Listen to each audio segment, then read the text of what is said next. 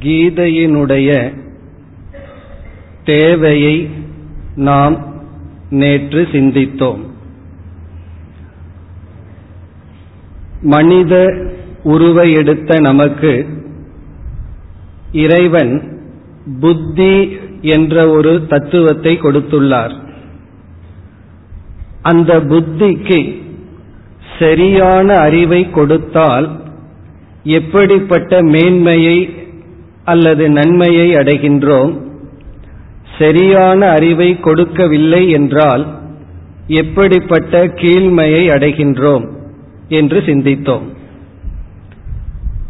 பிறகு பகவத்கீதையில் என்ன கருத்தை பகவான் மையமாக கொண்டுள்ளார் என்பதையும் சிந்தித்தோம்.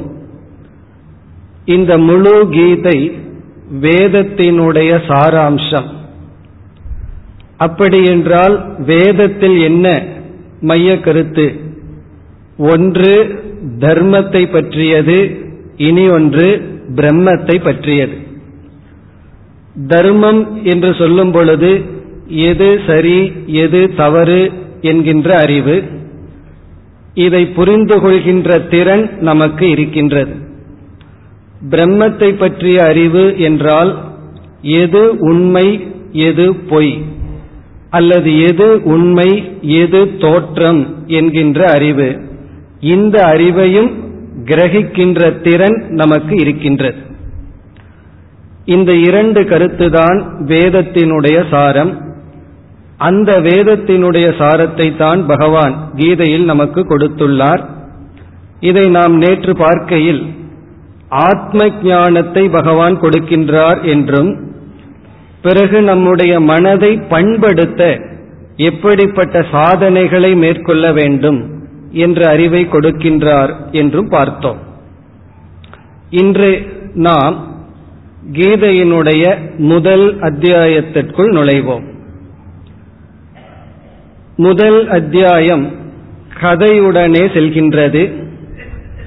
காரணம் இந்த பகவத்கீதை மகாபாரதத்தினுடைய மத்தியில் வருவதனால். அந்த கதையுடன் செல்கின்ற முதல் அத்தியாயத்தில் அர்ஜுனனுடைய மனநிலை விளக்கப்படுகின்றது. அர்ஜுனனுடைய மனதில் என்னென்ன மாற்றங்கள் நிகழ்ந்தன என்று நமக்கு முதல் அத்தியாயத்தில் கிடைக்கின்றது.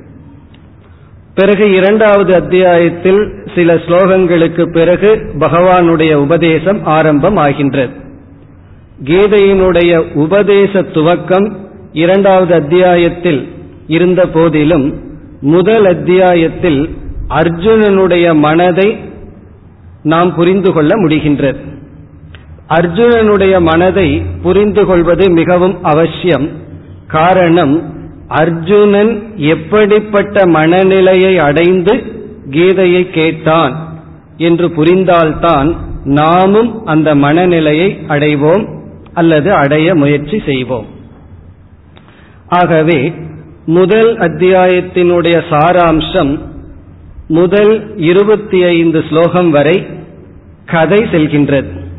முதலாவது ஸ்லோகத்தில் ஆரம்பித்து இருபத்தி ஐந்தாவது ஸ்லோகம் வரை கதைதான் செல்கின்றது. பிறகு இருபத்தி ஆறாவது ஸ்லோகத்தில் ஆரம்பித்து நாற்பத்தி ஏழாவது ஸ்லோகம் வரை. முதலாவது அத்தியாயம் நாற்பத்தி ஏழு ஸ்லோகங்களுடன் கூடியிருக்கின்றது. இந்த இருபத்தி ஆறிலிருந்து நாற்பத்தி ஏழு வரை அர்ஜுனன் மனதில் ஏற்பட்ட மாற்றங்கள் நமக்கு கிடைக்கின்றது. என்னென்ன மாற்றம் வந்தது என்று அர்ஜுனனுடைய மனதை புரிந்து கொள்ள கதையும் நமக்கு தேவைப்படுகின்றது. இந்த கதையுடன் தான் நாம் இப்பொழுது செல்கின்றோம்.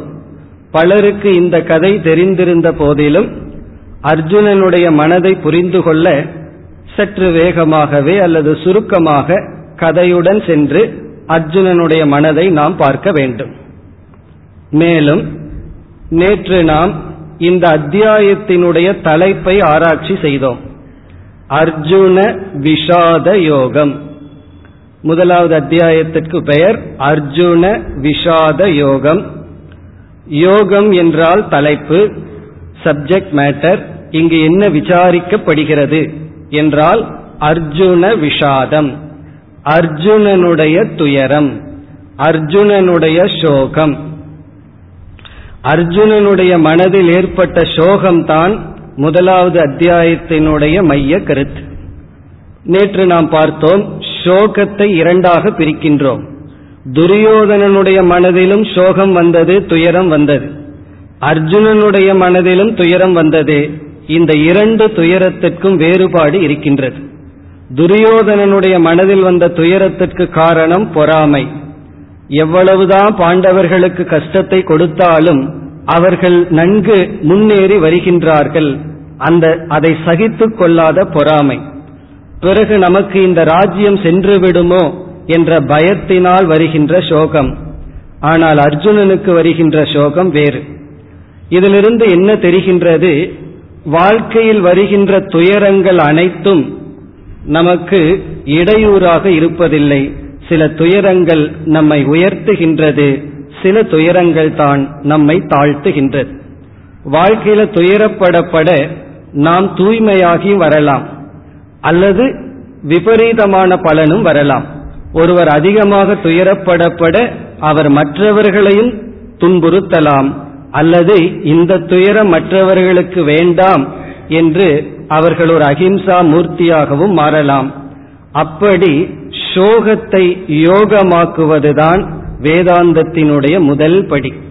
வாழ்க்கையில கிடைக்கின்ற துயரங்கள் சோகங்கள் அதை ஒரு படியாக மாற்றுவதுதான் மிக முக்கியமான இடம். அதனாலதான் நம்முடைய வாழ்க்கையில் நாம் சந்திக்கின்ற கஷ்டங்களிடம் எப்படிப்பட்ட பாவனை இருக்க வேண்டும் என்பது மிக முக்கியம். துயரத்தை நாடி பயந்து ஓடிக்கொண்டு இருக்க இருக்க அந்த துயரத்திலிருந்து தப்ப முடியாது. துயரத்தை எதிர்கொள்ள வேண்டும். அந்த துயரம் எப்படிப்பட்டதாக இருக்க வேண்டும். அதையெல்லாம் நாம் பார்க்க போகின்றோம். இப்ப இந்த கருத்துடன் இப்பொழுது நாம் முதல் அத்தியாயத்திற்குள் நுழைவோம். கதை தேவைப்படுகின்றது. அப்பொழுதுதான் அர்ஜுனனுடைய மனநிலைக்குள் நாம் செல்ல முடியும். எப்படி இந்த கீதை துவங்குகின்றது? திருதராஷ்டிரன் சஞ்சயனிடம் கேட்கின்றான். முதல் ஸ்லோகம் திருதராஷ்டிரனுடைய கேள்வி. கீதையினுடைய முதல் சொல்லே தர்மக்ஷேத்ரே என்று துவங்குகின்றது. தர்மக்ஷேத்திரமான குருக்ஷேத்திரத்தில் பாண்டவர்களும் நம்மவர்களும் யுத்தத்திற்காக கூடினார்கள். என்ன நிகழ்ந்தது என்று திருதராஷ்டிரன் கேட்கின்றான். இப்ப இந்த வார்த்தையிலேயே பார்த்தா தர்ம கஷேத்திரம் என்று முதல் சொல் ஆரம்பம் ஆகின்றது இப்ப தர்மத்தை நிலைநாட்டுகின்ற இடமான குருக்ஷேத்திரம் என்ற இந்த இடத்தில் நம்மவர்களும் பாண்டவர்களும் இதிலிருந்தே திருதராஷ்டிரனுடைய மனநிலையும் தெரிகின்றது. நம்மை சேர்ந்த கௌரவர்களும் துரியோதனன் போன்றவர்களும் பாண்டவர்களும் கூடி என்ன செய்தார்கள் என்ற கேள்வியுடன் முதல் அத்தியாயம் துவங்குகின்றது. பிறகு அடுத்த கேள்வி இந்த கேள்விக்கான பதில் சஞ்சயன் கூறுகின்றான்.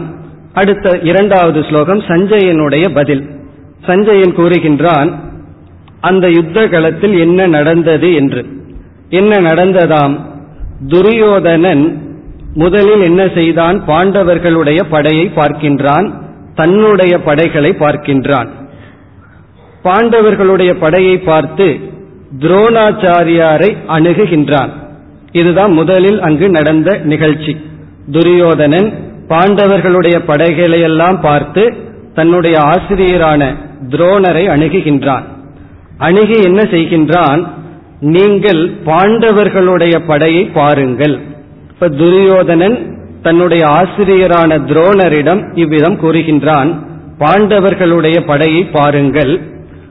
உங்களுடைய சிஷ்யரான துருபத மகனால் அணுவிக்கப்பட்ட அணிவகுத்து நின்ற இந்த படையை பாருங்கள் என்று சொல்லி துரியோதனனுடைய மனதில் அர்ஜுனனை கண்டும் பீமனை கண்டும் ஒரு பயம் இருந்து கொண்டே இருக்கின்றது. ஆகவே அவன் என்ன சொல்கின்றான்? பாண்டவர்களுடைய படையில் பீமனுக்கும் அர்ஜுனனுக்கும் நிகராக பலர் இருக்கிறார்கள். ஏன்னா அவனுக்குள்ள உள்ளூர யாரை கண்டு பயம்? அர்ஜுனனை கண்டும் பீமனை கண்டும். ஆகவே இவ்விதம் கூறுகின்றான் பீமனுக்கும் அர்ஜுனனுக்கும் நிகராக பல வீரர்கள் இருக்கின்றார்கள் என்று சொல்லி துரோணரிடம் கூறுகின்றான் உங்களுக்கு தெரியும் யார் என்று இருந்தாலும் நான் ஞாபகப்படுத்துகின்றேன் என்று முதலில் பாண்டவர்கள் படையில் இருக்கின்ற சில முக்கியமானவர்களுடைய பெயரை துரியோதனன் கூறுகின்றான். யாரிடம்? துரோணாச்சாரியாரிடம் கூறுகின்றான்.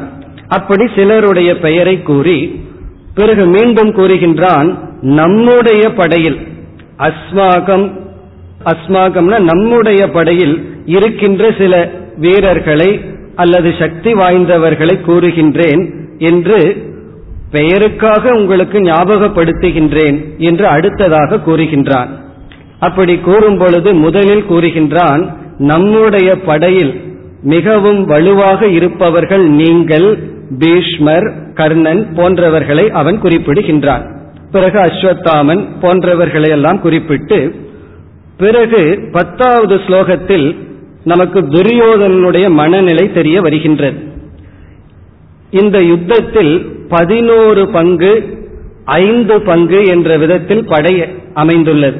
பாண்டவர்களுக்கு ஃபைவ் பர்சன்ட் சொன்னா துரியோதனனுக்கு லெவன் பர்சன்ட் பதினோரு பங்கு சேனை. இதுல யாருக்கு அதிகமாக இருக்கிறதுனா துரியோதனனுக்கு தான் படை அதிகம். அப்படி இருந்தும் துரியோதனுடைய மனதில் ஒரு பயம் ஏற்பட்டு என்ன கூறுகின்றான்? பீஷ்மரால் காப்பாற்றப்பட்டு வருகின்ற நம்முடைய படை பர்யாப்தம் குறைவாக இருக்கின்றது. பிறகு பீமனால் காப்பாற்றப்படுகின்ற படை அதிகமாக இருக்கின்றது என்று சொல்கின்றான். இது வந்து ஒரு பயத்தினுடைய விளை. காரணம் துரியோதனனிடம் படைபலம் இருந்தது ஆனால் தர்மம் என்கின்ற பலம் இல்லை. அதனுடைய விளைவை நாம் இங்கு பார்க்க முடிகின்றது. ஒரு மகான் மிக அழகாக கூறினார் ஒருவன் எவ்வளவு பலசாலியாக இருந்தாலும் அதர்மம் அவனை சிறுக சிறுக கோலையாக்கி விடும் ஒருவன் எவ்வளவு பலகீனனாக இருந்தாலும் தர்மம் சிறிது சிறிதாக அவனை பலசாலியாக மாற்றிவிடும். இப்ப தர்மத்தினுடைய பலன் என்னவென்றால் ஒருவனிடம் எவ்வளவு பலம் இருந்தாலும் அதர்மம் அவனை பலகீனனாக்கிவிடும் அவனுக்கு பயத்தை கொடுத்துவிடும். ஒருவனுக்கு எவ்வளவு பலகீனங்கள் இருந்தாலும் அதாவது எந்த பலமும் பணபலம் அறிவு பலம் ஆட்கள் பலம் இல்லாமல் இருந்தாலும் அவனிடம் தர்மம் என்று ஒன்று இருந்தால் அந்த தர்மம் சிறுக சிறுக அவனை தைரியசாலி ஆக்கிவிடும். அந்த ஒரு நிலை இங்கு நாம் பார்க்கின்றோம். துரியோதனனுடைய மனதில் பயம் குடிகொள்கின்றது. இதுதான் அதர்மத்தினுடைய பலன். தர்மத்தினுடைய பலன் வந்து நம்மிடம் எந்த பொருள் இல்லாவிட்டாலும் தைரியம் என்று ஒன்று நமக்கு கிடைக்கும். அது தர்மத்தினுடைய பலன். நம்ம வந்து அதர்ம வழியில பொருளை சேர்க்கின்றோம் மனிதர்களை சேர்க்கின்றோம். நம்ம நினைக்கிறோம் அதர்ம வழியில பொருளை சேர்த்துட்டு வாழ்க்கையில வெற்றி அடைந்து விட்டோம் என்று. அதர்ம வழியில் பொருள் வந்து விடுகின்றது. அதோடு பயமும் வந்து விடுகின்றது. அந்த அதர்மமானது நம்பிக்கைக்குரிய மனிதரை நம்மிடம் சேர்க்காது. தர்மம் தான் அதை நம்மிடம் சேர்க்கும். அந்த ஒரு கருத்தை இந்த இடத்தில் நாம் பார்க்க முடிகின்றது. பிறகு என்ன சொல்கின்றான்? பீஷ்மர் மீதுதான் துரியோதனனுக்கு மிக மிக நம்பிக்கை. ஆகவே மற்ற படையினர்களிடம் ஒரு கமாண்ட் ஒரு உத்தரவு இடுகின்றான். நீங்கள் எல்லோரும் சேர்ந்து பீஷ்மரை காப்பாற்றுங்கள். ஏன்னா பீஷ்மரை தான் அவன் முக்கியமாக நம்பி இருக்கின்றான். இதை உணர்ந்த பீஷ்மர் துரியோதனனுடைய மனதில் ஒரு பலகீனமும் பலத்தையும் பார்த்து அவனுக்கு உற்சாகத்தை ஊட்டுவதற்காக சங்கை ஊத ஆரம்பிக்கின்றார். இப்படி சொன்ன உடனே அவன் மனதில் இருக்கின்ற பயத்தை பார்த்து சிங்கத்தை போல் கர்ஜனை செய்து பீஷ்மர் போரை ஆரம்பிக்கலாம் என்பதற்கு அறிகுறியாக சங்கை ஊத ஆரம்பிக்கின்றார். அது வந்து முதல்ல பீஷ்மர் செய்கின்றார். அதை தொடர்ந்து பகவான் கிருஷ்ணரும் அர்ஜுனன் பிறகு அர்ஜுனனுடைய படையில் இருக்கின்ற மற்றவர்களெல்லாம் சங்குகளை ஊத ஆரம்பிக்கின்றார்கள். பிறகு இரண்டு படையினர்களும் முக்கியமாக இருப்பவர்களெல்லாம் சங்கு நாதத்தை செய்து இப்பொழுது போருக்கு தயார் என்கின்ற நிலை வருகின்றது. இரண்டு பேரும் சங்குகளை ஊதும் பொழுது நாங்கள் இருவரும் தயார் என்ற நிலைக்கு வருகின்றது இந்த நிலையில் அர்ஜுனனுடைய மனதில் ஒரு எண்ணம் தோன்றுகிறது. என்ன எண்ணம்? யாருடன் நான் போர் புரிய வேண்டும்? அவர்களை நான் சற்று அருகே சென்று பார்க்க வேண்டும் என்ற ஒரு எண்ணம் அர்ஜுனனுடைய மனதில் தோன்றுகின்றது. இந்த எண்ணம் அவனுடைய மனதில் தோன்றுவதற்கு காரணமே அவனுடைய புண்ணியம்தான். யாரிடம் நான் போர் புரிய இருக்கின்றேன் அவர்களை சற்று அருகே இருந்து பார்க்க வேண்டும் என்ற எண்ணம் வந்தவுடன் அப்பொழுது அர்ஜுனன் பகவான் கிருஷ்ணரிடம் ஒரு கட்டளை இடுகின்றான். அதாவது போர் நடக்க வேண்டும். அந்த நேரத்தில் ஒரு கட்டளை இடப்படுகின்றது. என்னவென்றால் இரண்டு சேனைகளுக்கும் இடையில் என்னுடைய ரதத்தை நிறுத்த வேண்டும். சேனையோர் உபயோர் மத்தியே ரதம் ஸ்தாபய மேச்சுத. இது வந்து ஒரு ஆர்டர் ஹே அச்சுதா மே ரதம். என்னுடைய இந்த ரதத்தை இரண்டு சேனைகளுக்கும் இடையில் நிறுத்துவாயாக. அப்படின்னு ஒரு ஆர்டர் போடுறான். காரணம் இந்த இடத்துல பகவான் வந்து ஒரு சாரதியா இருக்கார். தேரோட்டியாகத்தான் இருக்கின்றார். அர்ஜுனன் வந்து சுவாமியாக இருக்கின்றான். இந்த தேருக்கு தலைவனாக இருக்கின்றான்.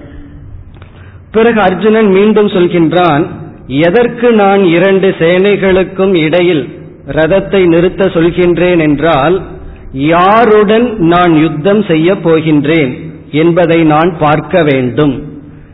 பிறகு என்ன சொல்கின்றான்? அவர்களெல்லாம் திருதராஷ்டிரனை சார்ந்தவர்கள் எல்லாம் துர்புத்தி. அவன் இங்க பயன்படுத்துற வார்த்தை துர்புத்தி. கெட்ட புத்தியுடன் கூடியிருப்பவர்கள் யுத்தத்தில் பிரியமுடையவர்கள் அவர்களையெல்லாம் நான் பார்க்க விரும்புகின்றேன். ஆகவே கிருஷ்ணா ரதத்தை நிறுத்து என்ற ஒரு கட்டளை இடுகின்றான். பிறகு பகவான் அர்ஜுனனுடைய கட்டளைக்கு ஏற்ப என்ன செய்கின்றார்? ரதத்தை சற்றே எடுத்து இரண்டு சேனைகளுக்கு இடையில் நிறுத்துகின்றார். அப்படி நிறுத்தும் பொழுது ஒரு கால் பகவான் துரியோதனன் முன்போ அல்லது துஷ்டாதனன் முன்போ நிறுத்தி இருந்தால் அர்ஜுனனுடைய மனதில் எந்த மாற்றமும் வராமல் இருக்க வாய்ப்பு இருந்திருக்கு ஆனா பகவான் என்ன செய்கின்றார்? வேண்டுமென்றேவோ அல்லது ஏதோ ஒரு காரணத்தில் பீஷ்மர் துரோணர் இவர்கள் முன் நிறுத்துகின்றார். அதாவது கிருஷ்ணர் ரதத்தை நிறுத்திய விதம் அவன் நேரடியாக பீஷ்மரையும் துரோணரையும் பார்க்கின்றான். அப்படி இவன் பார்த்தவுடன் பிறகு மற்றவர்களை பார்க்கின்றான். தன்னுடைய நண்பர்கள் உறவினர்கள் தனக்கு நன்மை செய்தவர்கள் இவர்களையெல்லாம் அர்ஜுனன் பார்க்கின்றான். அப்படி பார்த்த பிறகு அர்ஜுனனுடைய மனதில் சில மாற்றங்கள் ஏற்படுகின்றது. இப்ப அர்ஜுனன் பார்க்கின்ற வரை இருபத்தி ஐந்து ஸ்லோகங்கள் செல்கின்றது. இப்ப நம்ம பார்த்தது இருபத்தி ஐந்து ஸ்லோகங்களினுடைய சாராம்சம். இந்த நிலையில் அர்ஜுனன் இவர்களையெல்லாம் பார்க்கின்றான். இனிமேல் வருகின்ற பகுதிதான் அர்ஜுனன் மனதில் வருகின்ற மாற்றம். இதுவரைக்கும் கதை பகுதி. இனி அர்ஜுனனுடைய மனதில் என்ன மாற்றம் வருகின்றது என்பதை இப்பொழுது நாம் பார்க்க வேண்டும். இந்த நிலைக்கு மேல் அர்ஜுனனுடைய மனதில் மூன்று விதமான உணர்வுகள் வருகின்றது. மூன்று விதமான மாற்றம் அல்லது உணர்வுகள் அர்ஜுனனுக்கு வருகின்றது. முதல் உணர்வு ராகம் அல்லது பற்று. அவனுடைய மனதில் தோன்றுகின்ற ஃபர்ஸ்ட் ஃபீலிங் பீஷ்வர் துரோணர் இவர்களையெல்லாம் பார்த்தவுடன் போருக்கு தயாராக இருந்த அர்ஜுனனுடைய மனதில் பற்று அட்டாச்மெண்ட் ராகம் என்கின்ற ஒரு உணர்வு தோன்றுகிறது. இதுதான் அவனுடைய மனதில் வந்த ஃபர்ஸ்ட் ஃபீலிங் முதல் உணர்வு. இந்த ராகம் என்கின்ற உணர்வை தொடர்ந்து அர்ஜுனனுடைய மனதில் ஏற்பட்ட உணர்வு சோகம் துயரம். ராகத்தை தொடர்ந்து அவனுடைய மனதில் வந்த உணர்வு சோகம் அல்லது துயரம். இது அர்ஜுனனுடைய மனதில் வந்த இரண்டாவது மாற்றம் இரண்டாவது உணர்வு. மூன்றாவது உணர்வு மோகம். மோகம்னா மதிமயக்கம். புத்தியில் வருகின்ற ஒரு மயக்கம். இது வந்து மோகம். அப்ப நம்ம வந்து அர்ஜுனனுடைய மனதில இந்த மூன்று உணர்வுகள் வருவதை இருபத்தி ஆறாவது ஸ்லோகத்திலிருந்து நாற்பத்தி ஏழாவது ஸ்லோகம் வரை பார்க்கின்றோம். அதாவது முதல் அத்தியாயம் முடியும் வரை பார்க்கின்றோம். ராகம் சோகம் மோகம். ராகம்னா பற்று சோகம்னா துயரம் மோகம்னா மதிமயக்கம். மோகப்படுதல் மோகவசப்படுதல். இதெல்லாம் நமக்கு தெரிந்த சொல்தான் இந்த மூன்று உணர்வு அர்ஜுனனுக்கு வருகின்றது. அந்த மோகத்துடன் முதல் அத்தியாயம் முடிவடைகின்றது. பிறகு அவன் சோகத்துடன் அவன் வீழ்ந்து விடுகின்றான். அதாவது போருக்கு தயாராக இருந்த அர்ஜுனன் நிற்க முடியாமல் அமர்ந்து விடுகின்றான். இத்துடன் முதல் அத்தியாயம் முடிவடைகின்றது. பிறகு இரண்டாவது அத்தியாயத்தினுடைய முதலிலும் அர்ஜுனனுடைய மனதில் வேறு சில மாற்றங்கள் ஏற்படுகின்றது. அந்த மாற்றங்களுக்கு பிறகுதான் பகவான் வந்து குருவாக தன்னை எடுத்துக்கொண்டு உபதேசத்தை துவங்குகின்றார். அதை நம்ம இரண்டாவது அத்தியாயத்தில் பார்ப்போம். இப்ப இரண்டாவது அத்தியாயத்திற்குள்ளும் முதல் சில ஸ்லோகங்களில் வேறு மாற்றம் அர்ஜுனனுடைய மனதில் வருகின்றது. அதை நாம் இரண்டாவது அத்தியாயத்தில் பார்ப்போம். இப்பொழுது நாம் விசாரம் செய்ய வேண்டியது அர்ஜுனனுடைய மனதில் வந்த இந்த மூன்று உணர்வுகள். அதை பற்றி தான் இப்பொழுது நாம் விசாரத்தில் ஈடுபட இருக்கின்றோம். இப்ப முதல் உணர்வு என்ன? ராகம். அதை எந்த இடத்தில் எப்படி சொல்கின்றான் என்றால் கிருப்பயா பரையா விஷ்டக. கிருப்பையா பரையா ஆவிஷ்டக. அந்த பகுதியில். அதாவது இருபத்தி ஆறாவது. ஸ்லோகத்தில் அது கூறப்படுகின்றது. கிருபையா பரையா ஆவிஷ்டக. கிருபையா பரையா. பரையா என்றால் மேலான அடர்ந்த. கிருபையா என்றால் ராகம். அதாவது இங்கு பற்று என்ற சொல்லுக்கு கிருபா என்ற சொல் பயன்படுத்தப்படுகிறது. கிருபையான கிருப்பையினால் கருணையினால் கருணை என்ற சொல் பயன்படுத்தப்படுகிறது. உண்மையிலேயே நம்மிடம் இருக்க வேண்டிய ஒரு குணம் கருணை. கருணைங்கிற குணம் இருக்கும் பொழுதுதான் நம்ம மனதில் ஒரு மென்மை வருகின்றது. அப்பொழுதுதான் நம்ம யாரையும் ஹிம்சை செய்ய மாட்டோம். ஆனால் அந்த கருணை என்ற உணர்வே மோக வசப்படும் பொழுது அல்லது ஒரு நிலைக்கு மேல் செல்லும் பொழுது அது பற்றாக மாறி விடுகின்றது. நம்ம எல்லா மனிதர்களுக்குள்ளும் அன்பு என்ற ஒரு உணர்வு இருக்கின்றது. இந்த மெட்டீரியலே அன்பு ஒன்றுதான். இந்த அன்பு பாசமாக மாறும். இதே அன்பு உயர்ந்த இடத்தில் வைக்கும் பொழுது பக்தி என்ற சொல்லை பெறுகின்றது. இப்ப இறைவனிடத்தில் அன்பை வைத்தால் அந்த அன்புக்கு பேர் பக்தி. உயர்ந்த இடத்தில் வைத்தால் நம்ம நாட்டில் வச்சா அதற்கு பேரு தேச பக்திங்கிறோம் குருவிடம் வைக்கின்ற அன்பு குரு பக்தின்னு சொல்கின்றோம். அதே போல் நம்முடைய உறவினர்களிடம் உடலின் அடிப்படையில் இந்த அன்பு செல்லும் பொழுது பாசம் என்று சொல்கின்றோம். இதைத்தான் இங்கு கிருபா கருணை என்று சொல்லப்படுகின்றது. இப்பொழுது அர்ஜுனனுக்கு வந்து துரியோதனை சார்ந்தவர்கள் மீது கருணை வருகின்றது. அந்த கருணை வந்து சரியான கருணை அல்ல அது தவறான கருணை ஆகின்றது. சில சமயங்கள்ல குழந்தைகளை பெற்றோர்கள் அதிக துயரப்படுத்துவதற்கு காரணம் அந்த குழந்தைகளுடைய வளர்ப்புல சில தவறு செய்வதற்கு காரணம் அவர்களுடைய அன்பு ஒரு நிலையை மாறி விடுகின்றது. அது பாசமாக மாறும் பொழுது அவர்களுடைய வளர்ச்சிக்கு யார் வளர்க்க வேண்டுமோ அவர்களே தடையாக இருக்கின்றார்கள். அந்த நிலை இப்பொழுது அர்ஜுனனுக்கு வருகின்றது. அதாவது இவன் ஆவிஷ்டக என்றால் அதில் மூழ்கடிக்கப்பட்டு விடுகின்றான். பற்றினால் இவன் பிடிக்கப்பட்டு விடுகின்றான். இதுதான் அர்ஜுனனுக்கு வந்த முதல் நிலை. இப்ப நம்ம வந்து பற்றை பற்றி ராகத்தை பற்றி சிறிய ஒரு விசாரத்தை மேற்கொள்வோம். அதற்கு பிறகு சோகத்திற்கு செல்லலாம். அதற்கு பிறகு அர்ஜுனனுக்கு ஏற்பட்ட மோகத்தை பற்றி விசாரம் செய்யலாம். இந்த பற்று என்றால் என்ன? ராகம் பற்று ஆசை விருப்பம் பிரியம் என்றெல்லாம் சொல்கின்றோம். இதனுடைய தன்மை என்ன என்றால் ஒரு பொருள் மீதோ அல்லது மனிதர்கள் மீதோ இருக்கின்ற ஒரு விதமான பிடிப்பு. ஏற்கனவே நம்மிடம் சில பொருள் இருக்கு. சில மனிதர்கள் நம்மை சார்ந்து இருக்கின்றார்கள். அவர்கள் மீது நம்ம மனம் வைத்திருக்கின்ற ஒரு பிடிப்புக்கு பெயர் பற்று அல்லது சிநேகம் ஆசை என்றெல்லாம் கூறுகின்றோம். பிறகு நம்மிடம் இல்லாத பொருள் அதன் மீது இருக்கின்ற வேர்க்கை அதையும் பற்று என்று சொல்கின்றோம். நம்மிடம் இருக்கிற பொருளையும் பற்றி இருக்கின்றோம். நாம் விரும்புகின்ற நம்மிடம் இல்லாத பொருளின் மீது இருக்கின்ற ஆசை அதை வேட்கை என்று சொல்வோம். அதுவும் பற்றுதான்.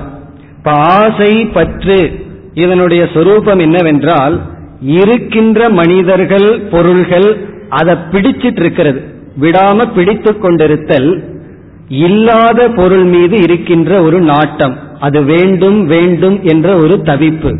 இதுதான் பற்றினுடைய சொரூபம். இந்த பற்று வந்து நம்மை வந்து கயிறு போல் கட்டி விடுகின்றது. எப்படி கயிற்றுல நம்ம கட்டப்படுகின்றோமோ அதே போல இந்த பற்று நம்மை கட்டி விடுகின்றது. எப்படி என்றால் நம்ம வந்து வெளியே கடைக்கு செல்கின்றோம். எத்தனையோ பொருள்கள் நம்மால் பார்க்கப்படுகின்றது. சில பொருள் மீது ஆசை வருகிறது என்றால் அப்பொழுது என்ன நேருகின்றது? அந்த பொருளோடு நாம் கட்டப்பட்டு விட்டோம். எப்படி? அந்த பொருள் எனக்கு வேண்டும். பிறகு நாம வீட்டுக்கு செல்லும் பொழுது அந்த பொருளை மனதிற்குள் சுமந்து செல்கின்றோம். எத்தனையோ பொருளை பார்த்திருக்கோம். அதெல்லாம் பொருளா இருக்கு. எந்த பொருள் மீது பற்று வருகிறதோ அந்த பொருள் நம் மனதிற்குள் சென்று அந்த பொருளை சுமந்து கொண்டு இருக்கின்றோம். எதுவரைனா அந்த வேர்க்கை எதுவரைக்கு இருக்கும்? அந்த பொருளை அடையும் வரை. சிலர் சொல்வார்கள் பொருளை அடைஞ்சிட்டா ஆசை போயிரும். இப்ப ஆசையை நீக்கணும்னா பொருளை அடையணும்னு சொல்வார்கள்.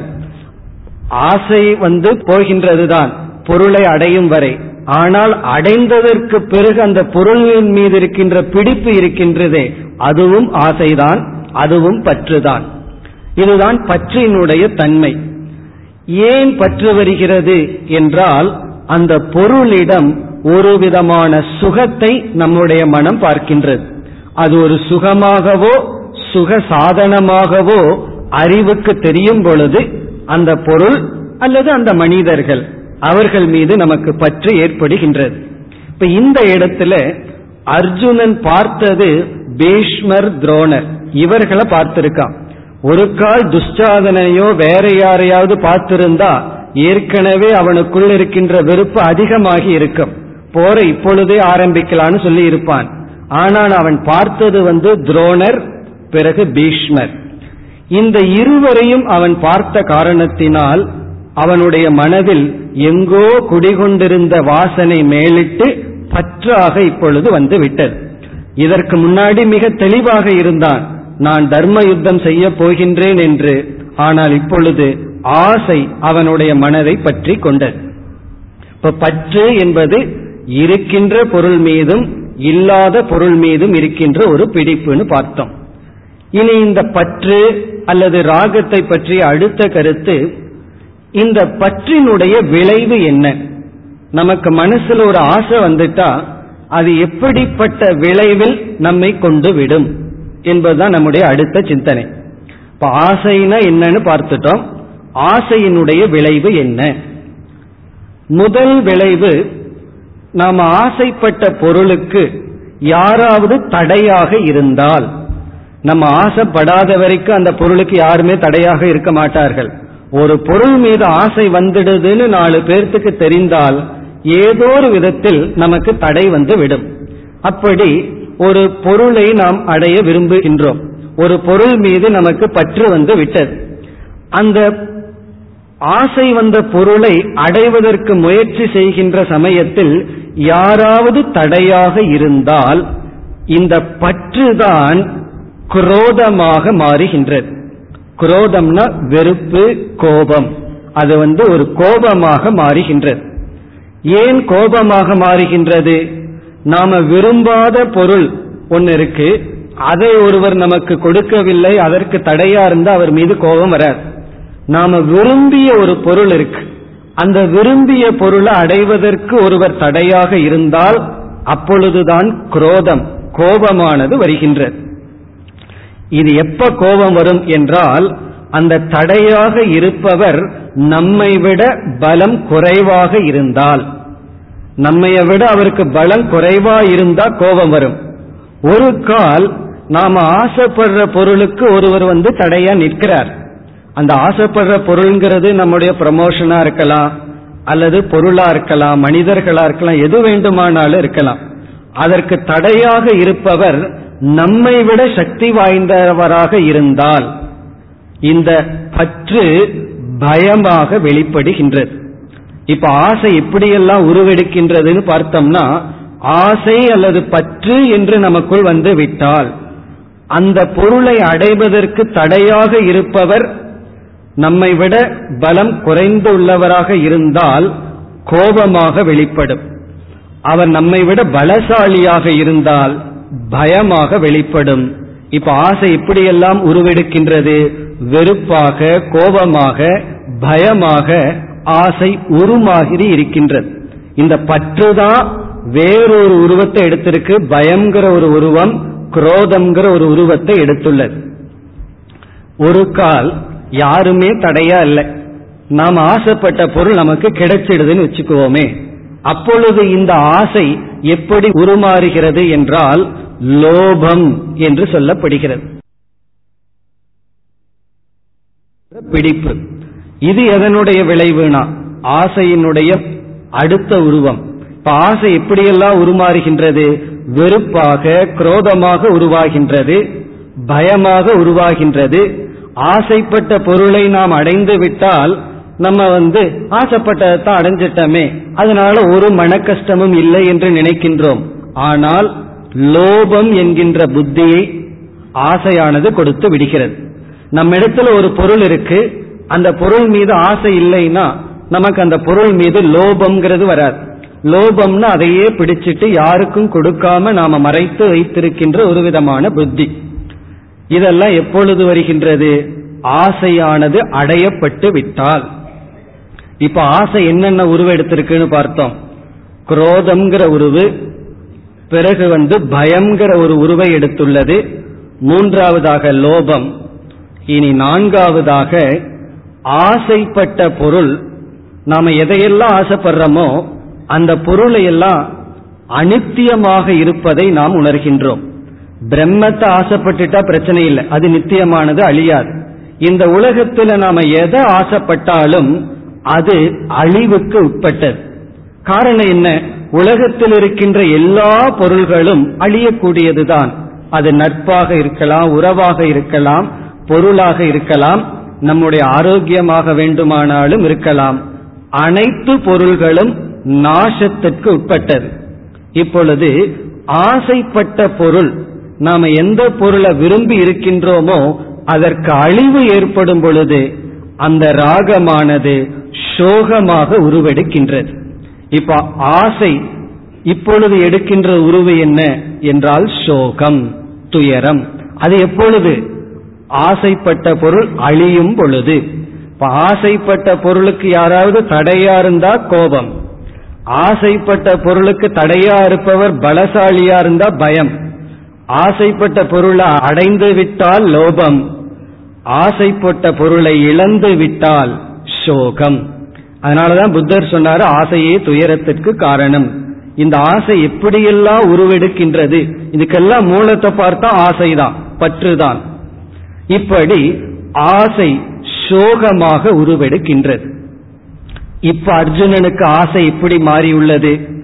பீஷ்மர் துரோணர் இவர்கள் மீது அர்ஜுனனுக்கு இப்பொழுது பற்று வந்து விட்டது. ராகம் ஆசை வந்து விட்டது. இந்த பீஷ்மர் துரோணர் இவர்களை அடைய யாரும் குறுக்க இல்லை. பீஷ்மர் துரோணரை இவன் வந்து காப்பாற்ற விரும்புகின்றான். அவர்களை அழிக்க இவனுக்கு இடையில் யாரும் இல்லை.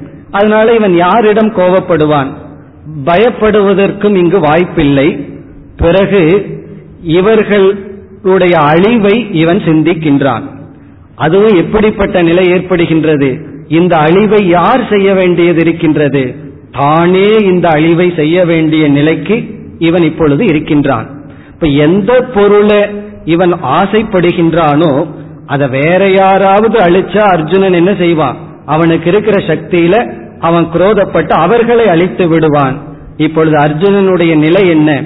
எந்த பொருள் மீது இவன் உயிரையே வைத்திருக்கின்றானோ அந்த பொருளை இவனே அழிக்க வேண்டும் என்கின்ற சூழ்நிலையில் இருக்கின்றான். அப்பொழுது பீஷ்மர் துரோணர் இவர்களுடைய அழிவை நினைக்கும் பொழுது இவனுடைய மனதில் சோகம் என்கின்ற உணர்வு ஏற்படுகின்றது. இப்ப அர்ஜுனனுடைய மனதில் ஏற்பட்ட ராகம் அதனுடைய விளைவு சோகம். இப்ப சோகம்ங்கிறது ஆசையினுடைய ஒரு விளைவுன்னு பார்த்தோம். எப்பொழுது? அந்த ஆசைப்படுகின்ற பொருள் அழிகின்றது என்கின்ற சூழ்நிலை வரும் பொழுது இனி ராகத்திற்கு இனி ஒரு உருவமும் இருக்கின்றது. இந்த பற்று இருக்கே ஆசை இருக்கே அதற்கு இனி ஒரு உருவமும் இருக்கின்றது. அந்த உருவம்தான் மோகம். இந்த மோகம்ங்கிறது புத்தியில் வருகின்ற ஒன்று. இதுவரைக்கும் நம்ம பார்த்தோம். குரோதம் குரோதம்னா கோபம் பயம் லோபம் சோகம் இவைகளெல்லாம் மனசுக்குள்ள வர்ற உணர்வுகள். புத்தி என்றால் அறிவு. அந்த புத்திக்குள்ள வர்ற நோய் தான் மோகம் மதிமயக்கம் அப்படின்னு சொல்றோம். மனது அங்க மதினா புத்தின்னு அர்த்தம். புத்தியில வருகின்ற ஒரு நிலைதான் மோகம். அது எப்படி வருகிறதுன்னு நம்ம பார்க்க போகின்றோம். இவ்விதம் பற்று என்ற ஒன்றுதான் விதவித உருவத்தை எடுத்து இப்பொழுது அர்ஜுனனுக்கு சோகம் என்கின்ற ஒரு உணர்வை கொடுத்துள்ளது. பிறகு இதே பற்றுதான் மோகத்தையும் அவனுக்கு கொடுத்துள்ளது. மோகம்னா மதிமயக்கம் தவறான அறிவு அதையும் அவனுக்கு கொடுத்துள்ளது. இந்த நிலைதான் அர்ஜுனனுக்கு இப்பொழுது வந்துள்ளது. இப்ப இனிமேல் வருகின்ற இந்த ஸ்லோகங்கள் எல்லாம் அர்ஜுனனுடைய பற்று அர்ஜுனனுடைய சோகம் அர்ஜுனனுடைய மோகம் இதை விளக்குகின்றது. இந்த நிலையைத்தான் அர்ஜுனன் அடைகின்றான். அதைத்தான் முதல் அத்தியாயத்தில் விளக்கப்படுகின்றது. இப்ப அர்ஜுனனுக்கு என்ன நிலை வந்துள்ளது? சோகம் என்ற நிலை வந்துள்ளது. ஏன்னா அர்ஜுனன் எதை விரும்புகின்றானோ அந்த பொருள் இப்பொழுது அழிய காத்து கொண்டு இருக்கின்றது. அதுவும் யார் அதை செய்ய வேண்டும்? தானே அதை செய்ய வேண்டிய சூழ்நிலையில் இருக்கின்றான். ஆகவே சோகம் என்ற நிலைக்கு அவன் ஆழ்த்தப்பட்டு இருக்கின்றான் இனி அடுத்ததாக ஏன் இந்த பற்று நமக்கு வருகின்றது? நம்ம மனசுல பற்று வருவதற்கான காரணம் என்ன? என்பதுதான் அடுத்த கேள்வி. இப்ப இதுவரைக்கும் நம்ம என்ன பார்த்தோம்?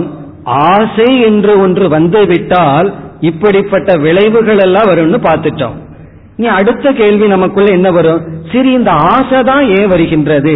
என்னுடைய மனம் ஏன் ஒன்றை பற்றுகின்றது? ஒரு பொருள் மீது எனக்கு பற்று வருவதற்கு என்ன காரணம்? அதைத்தான் நம்முடைய அடுத்த கேள்வியாக இருக்கின்றது. நம்ம வந்து அடுத்த இரண்டாவது அத்தியாயத்துல நம்ம விசாரம் பண்ண போறோம். இந்த ஆசைக்கு மூல காரணம் என்ன என்பதை நாம் பார்க்க போகின்றோம். அது நம்ம நாளை நாளை மறுநாள் இந்த கருத்தை பார்க்க போகின்றோம். அதாவது ஆசைக்கு மூல காரணம் என்னன்னு நம்ம கண்டுபிடிக்க போறோம். பிறகு அந்த மூல காரணத்தை நீக்கினால் ஆசை நீங்கும். ஆசை நீங்கினால் இப்ப நம்ம சொன்னதெல்லாம் நீங்கிவிடும். குரோதம் நீங்கும் பயம் நீங்கும் லோபம் நீங்கும் சோகமும் நீங்கும். இந்த மூல காரணத்தை பிறகு பார்ப்போம். ஆனாலும் மேலோட்டமான சில காரணங்கள் இருக்கின்றது. அது ஒன்னு இரண்டு காரணத்தை மட்டும் இப்பொழுது பார்ப்போம். மூல காரணம் வேறு ஆனா மேலோட்டமாக நமக்கு ஆசை தோன்றுவதற்கு காரணம் முதல் காரணம் எந்த பொருள் மீது நமக்கு பற்று வருகின்றதோ அந்த பொருளை சுக சாதனமாக நம்முடைய புத்தி பார்க்கின்றது. அந்த பொருள் எனக்கு இன்பத்தை கொடுக்க ஒரு கருவி. அந்த பொருள் என்னை இன்பமாக வைத்திருக்கும் என்கின்ற ஒரு புத்தி தான் ஒரு விதமான ஜட்ஜ்மெண்ட் தீர்வு தான் நமக்கு ஆசைக்கு காரணமாக இருக்கின்றது. இதற்கும் காரணத்தை நம்ம பின்னாடி பார்ப்போம். இப்ப மேலோட்டமா பார்த்தோம்னா ஒரு பொருள் நமக்கு துயரத்தை கொடுக்க ஆரம்பிச்சதுன்னா கண்டிப்பா அந்த பொருள் மீது இருக்கிற ஆசை போயிடும் ஒரு பொருள் நமக்கு இன்பத்தை கொடுக்கும்னு முடிவு செய்யும் பொழுதுதான் அந்த பொருள் மீது பற்று வருகிறது. அந்த முடிவு சரியா தவறாங்கிறத பற்றி இங்க விசாரம் இல்லை அப்படி ஒரு முடிவு செய்து விட்டால் உடனே பற்று வந்து விடும். பிறகு இரண்டாவது காரணம் சங்கரர் வந்து குறிப்பிடுகின்றார் அர்ஜுனன் என்ன நினைச்சிருக்கா? பீஷ்மர் துரோணர் போன்றவர்கள் என்னோடு சம்பந்தப்பட்டவர்கள். அவர்கள் என்னை சார்ந்தவர்கள் நான் அவர்களை சார்ந்தவன் என்கின்ற ஒரு விதமான உறவு. இது வந்து சம்பந்தம் அப்படின்னு சொல்றது. சம்பந்தம்னா அந்த பொருளோடு நம்ம ரிலேட் பண்ணிக்கிறோம். நாம் ஏதோ ஒரு விதத்தில் ஒரு சம்பந்தத்தை உருவாக்குகின்றோம். அதுதான் நம்முடைய ஆசைக்கு காரணமாக இருக்கின்றது. பிறகு மூன்றாவது காரணம் சங்கல்பம் என்று சொல்லப்படுகிறது. இப்ப சங்கல்பம் என்றால் ஒரு பொருளை முதல்ல பார்த்த உடனே ஆசை வராது. அந்த பொருளை பற்றி சிந்திக்க சிந்திக்கத்தான் ஆசை நமக்கு வருகின்றது. அந்த பொருள் நம்மிடம் இருந்தா என்னென்ன இன்பம் கிடைக்கும் என்று ஒரு பொருளை பற்றி நினைக்க நினைக்க அந்த எண்ணம் ஆசையாக ராகமாக உருவாகி வருகின்றது இப்படி நம்ம ஆசைக்கு பல காரணங்களை சொல்லலாம். இப்ப நம்ம இந்த இடத்துல அர்ஜுனனுடைய மனதில் பீஷ்மர் துரோணர் இவர்களிடத்தில் பற்று வர என்ன காரணம்? பொதுவா நம்ம சங்கல்பம் சம்பந்தம் எல்லாம் சொன்னோம். இப்ப இந்த இடத்தில் அர்ஜுனனுடைய மன நிலையில் இப்பொழுது ஏன் ஆசை வந்தது? என்றால் அதற்கு பதில் இவன் யாரிடத்துல பற்று வந்தது? பீஷ்மர் துரோணர். குறிப்பா இந்த ரெண்டே பேர் தான் இந்த ரெண்டு பேர்த்து மீது இவனுக்கு பற்று வர காரணம் இவன் பீஷ்மர் துரோணர் இந்த இருவரால் சிறு வயதில் அதிகமான பலனை அனுபவித்திருக்கின்றான் நீங்க மகாபாரத் எல்லாம் படிச்சா தெரியும் மாணவர்களுக்குள்ளேயே அர்ஜுனன் தான் தலை சிறந்து விளங்கினான்.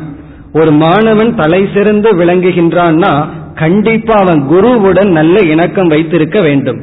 அப்போ துரோணாச்சாரியார் வந்து அர்ஜுனன் மீது ஒன்று அன்பு செலுத்தி இருக்கின்றார் அறிவு கொடுத்திருக்கின்றார். பிறகு துரோணர் மீது இவனுக்கு அளவு கடந்த பற்று இப்பொழுது வர காரணம் சிறு வயதில் அவன் அடைந்த பிரயோஜனம். அவன் நினைச்சு பார்க்கிறான் துரோணரிடம் தான் அடைந்த பலனை. ஒரு கால் துரோணர் வந்து இந்த அறிவை கொடுக்காமல் இருந்திருந்தால் அர்ஜுனனுக்கு இதுவரைக்கு என்னென்ன புகழ் கிடைத்ததோ அதெல்லாம் இல்லாம இருந்திருக்கும்.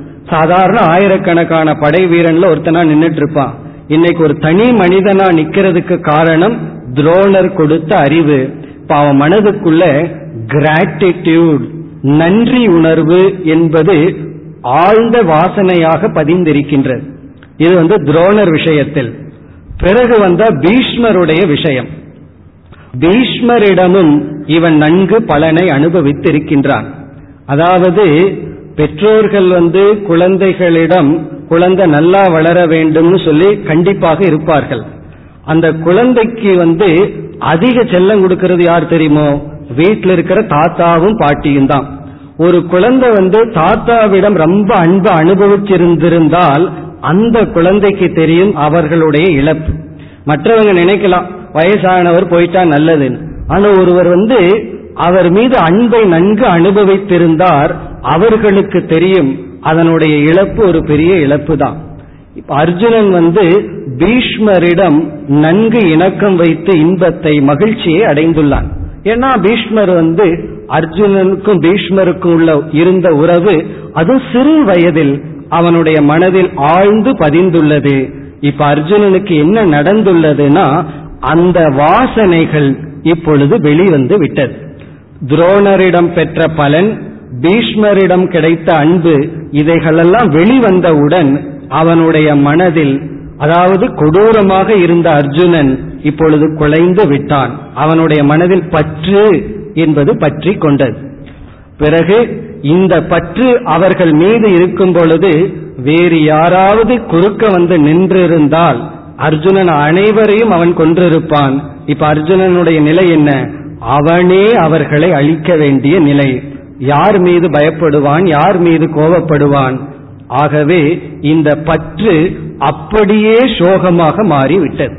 இதுதான் அர்ஜுனனுக்கு ஏற்பட்ட மனநிலை. இனி நம்ம மனசுல எத்தனையோ வாசனைகள் இருக்கு. இந்த நேரத்துல ஏன் அர்ஜுனனுக்கு அந்த வாசனை வந்திருக்கணும்?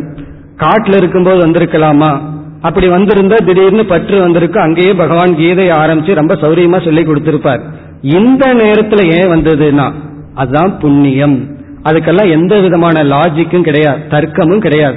எந்த நேரத்துல ஒருவருக்கு என்ன மாற்றம் வரும் எந்த வாசனை வெளிப்படும் நம்மால சொல்ல முடியாது.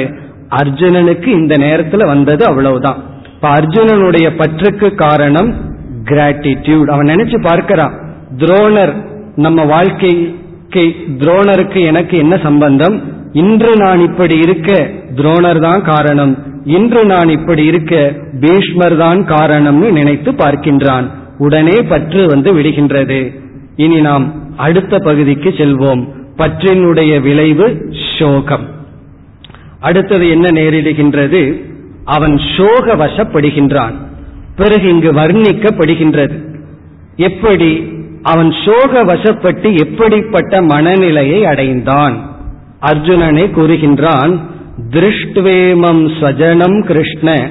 ஹே கிருஷ்ணா என்னுடைய மக்களை நான் பார்த்து. இதற்கு முன்னாடி என்ன சொன்னா துர்புத்தியுடைய திருதராஷ்டிரனை பார்க்க வேண்டும் சொன்ன அர்ஜுனன் இப்பொழுது மாறுகின்றான் ஸ்வஜனம் என்னுடைய மக்களை நான் பார்த்து. என்ன நேரிடுகின்றது? சீதந்தி மம காத்ராணி. என்னுடைய கை கால்கள் எல்லாம் சோர்வடைகின்றன.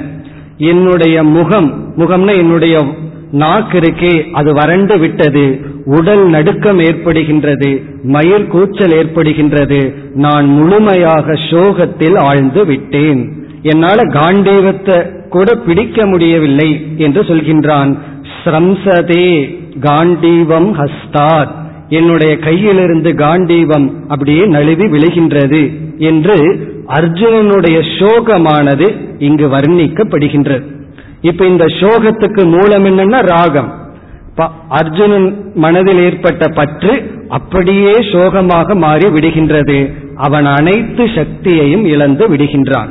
இப்ப மனதில் சோகம் வரும் பொழுது துயரம் வரும் பொழுது நம்முடைய உடல் சக்தியை மட்டும் நாம் இழப்பதில்லை. புத்தியில் இருக்கின்ற அறிவு என்ற சக்தியையும் இழந்து விடுகின்றோம். புத்தியில ஏற்கனவே எந்த அறிவு அடைஞ்சு வச்சிருந்தாலும் அந்த அறிவையும் தற்காலிகமாக நாம் இழந்து விடுகின்றோம். அந்த அறிவு நம்ம விட்டு போகிறதில்லை. இருந்தாலும் அந்த நேரத்தில் நம்ம அந்த அறிவை அடையாதவர்களுக்கு சமமாகி விடுகின்றோம்.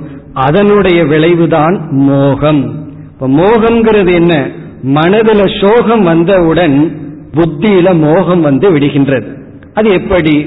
இந்த சோகத்தை பற்றிய மேலும் விளக்கத்தை வந்து நாம் இரண்டாவது அத்தியாயத்திலும் பார்க்க போறோம். காரணம் என்னவென்றால் பகவான் வந்து சோகத்தை நீக்கிறதுக்காகத்தான் நான் கீதையை கொடுக்கிறேன்னு ஆரம்பிக்கின்றார். பிறகு கீதையை முடிக்கும் பொழுதும் சோகத்திலிருந்து விடுதலை அடைவதுதான் கீதையினுடைய பலன் என்று முடிக்கின்றார்.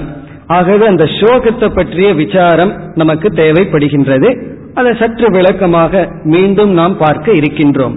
இப்ப இந்த நிலையில அர்ஜுனனுடைய மனம் வந்து சோக வசப்பட்டு இருக்கின்றது அந்த சோகத்தினுடைய விளைவு என்ன?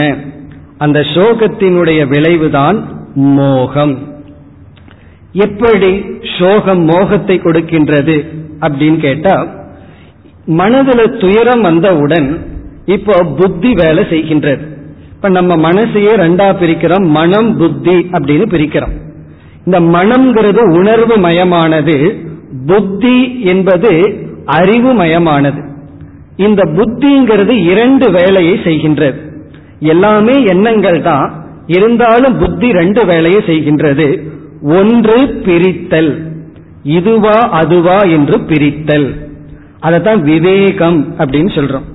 இப்ப எதை பிரித்தல்? எது நிலையானது எது நிலையற்றது? எது தர்மம் எது அதர்மம்? எது நல்லது எது கெட்டது? எது சாதனம் எது சாத்தியம்? எது சத்தியம் எது மித்தியா? இப்படியெல்லாம். இப்படியெல்லாம் பிரிக்கிறதுக்கு பேரு புத்தி. இது வந்து புத்தியினுடைய முதல் செயல். புத்தியினுடைய இரண்டாவது செயல் நிச்சயம். தீர்மானம் பண்றது. இப்படித்தான் என்று முடிவு செய்தல். இப்ப புத்திங்கிறது இந்த ரெண்டு வேலையை பண்ணும். ஒன்று பிரிக்கும் இரண்டாவது முடிவு செய்யும். இது அதனு பிரிக்கிறது புத்தி. இது தர்மம் இது அதர்மம். அப்படின்னு பிரிக்கிறது புத்தி. பிறகு நான் தர்மப்படிதான் இருப்பேன் அப்படிங்கிற ஒரு நிச்சயம் பண்றதும் புத்தி தான் இப்ப பிரிச்சதற்கு அப்புறம் என்ன பண்ணணும்? இப்ப நம்ம வந்து அரிசி வாங்குறோம் அதுல கல் வந்து கலந்துருக்கு. நம்ம ஃபர்ஸ்ட் என்ன பண்ணணும்னா கல்லு தனியா அரிசிய தனியா பிரிக்கிறோம். பிரிச்சதுக்கு அப்புறம் எதை நம்ம சமைக்கிறதுக்கு எடுத்துக்குவோம்? அரிசியை எடுத்துட்டு கல்ல விடணும். அப்படி செய்யும் பொழுதுதான் பிரித்ததற்கு பிறகு சரியான முடிவை நம்ம செய்யறோம். ஒரு கால் நம்ம கரெக்டா பிரிச்சிடுறோம் பிரிச்சுட்டு கற்களை எடுத்து குக்கர்ல போட்டோம்னு வச்சுக்குவோமே அது எப்படிப்பட்ட முடிவு? விபரீதமான முடிவு. பிரிக்கிறது சரியா இருந்தாலும் பிரிச்சதுக்கு அப்புறம் முடிவு சரியா இருக்கணும். சில பேர் சொல்லுவார்கள் எனக்கு தெரியுது இது நியாயம்தான். ஆனா நான் பின்பற்ற மாட்டேன். எனக்கு தெரியுது இது பொய் இது உண்மை. ஆனா நான் பொய் தான் சொல்லுவேன். இப்போ புத்தி பிரிக்கிறது சரியா பிரிச்சிடுது. சில சமயம் அதுலயும் தவறு பண்ணலாம். சரியா பிரிச்சதுக்கு அப்புறம் சரியா முடிவு செய்ய வேண்டும். இந்த இரண்டு சரியாக இருக்க வேண்டும். அதுதான் புத்தி. இந்த மனது செயல்பட வேண்டும்னா புத்தியினுடைய துணை தேவைப்படுது. இந்த புத்தி ஒன்னு சொல்ல மனம் ஒண்ணு செய்ய இப்ப மனதுல ஒரு சஞ்சலம் வருகின்றது. இப்ப நம்ம அந்த கான்ஃபிளிக்டோட ஒரு செயல்ல ஈடுபடுவோம். ஆகவே இந்த மனதில் ஒரு பலகீனம் இருந்ததுன்னு வைத்துக் கொள்வோம் இந்த மனது என்ன செய்யும்னா புத்திய மயக்கி தனக்கு சாதகமா பேச வச்சிடும் இதத்தான் ஆங்கிலத்துல ஜஸ்டிபிகேஷன் அப்படின்னு சொல்றோம். நியாயப்படுத்துதல்னு சொல்றோம். ஒரு தவற வந்து புத்தி சுட்டி காட்டுது. ஏன்னா புத்தியினுடைய வேலை என்ன? இது சரி இது தப்பு. இது உண்மை இது பொய். இப்படித்தான் இருக்கணும் இப்படி இருக்கக்கூடாதுன்னு புத்தி காட்டுது. இருந்தாலும் இந்த மனதில் பற்றும் சோகமும் வந்துவிட்டால் இந்த மனம் நல்லதுபடி சென்றால் நமக்கு கஷ்டம் வருகின்றது அல்லது துயரம் இருக்கு லாபம் இல்லை என்றெல்லாம் சொல்லி மனது துயரப்படும் பொழுது இந்த மனம் புத்தியை மயக்கி விபரீதமான முடிவை புத்தியை எடுக்க வைக்கும். விபரீதமான முடிவு என்னன்னா தலைகீழ புத்தியை வந்து முடிவெடுக்க வைக்கும். அதை இப்பொழுது மனம் செய்கின்றது. இப்ப அர்ஜுனனுடைய சோகத்தை நீக்கணும்னா அவன் என்ன நினைக்கிறான்? பீஷ்மர் துரோணர் அவர்களை வந்து நான் கொல்லக்கூடாது. ஆகவே இவன் என்ன பேச ஆரம்பித்து விடுகின்றான்? தர்ம சாஸ்திரத்தை தலைகீழாக பேச ஆரம்பிக்கின்றான். எப்பொழுது சோகத்தை தொடர்ந்து அவன் மோக வசப்பட்டு என்ன சொல்கின்றான்? தர்ம சாஸ்திரத்தையே கோட் பண்றான். ஆததாயின்னு ஒரு சொல் இருக்கு.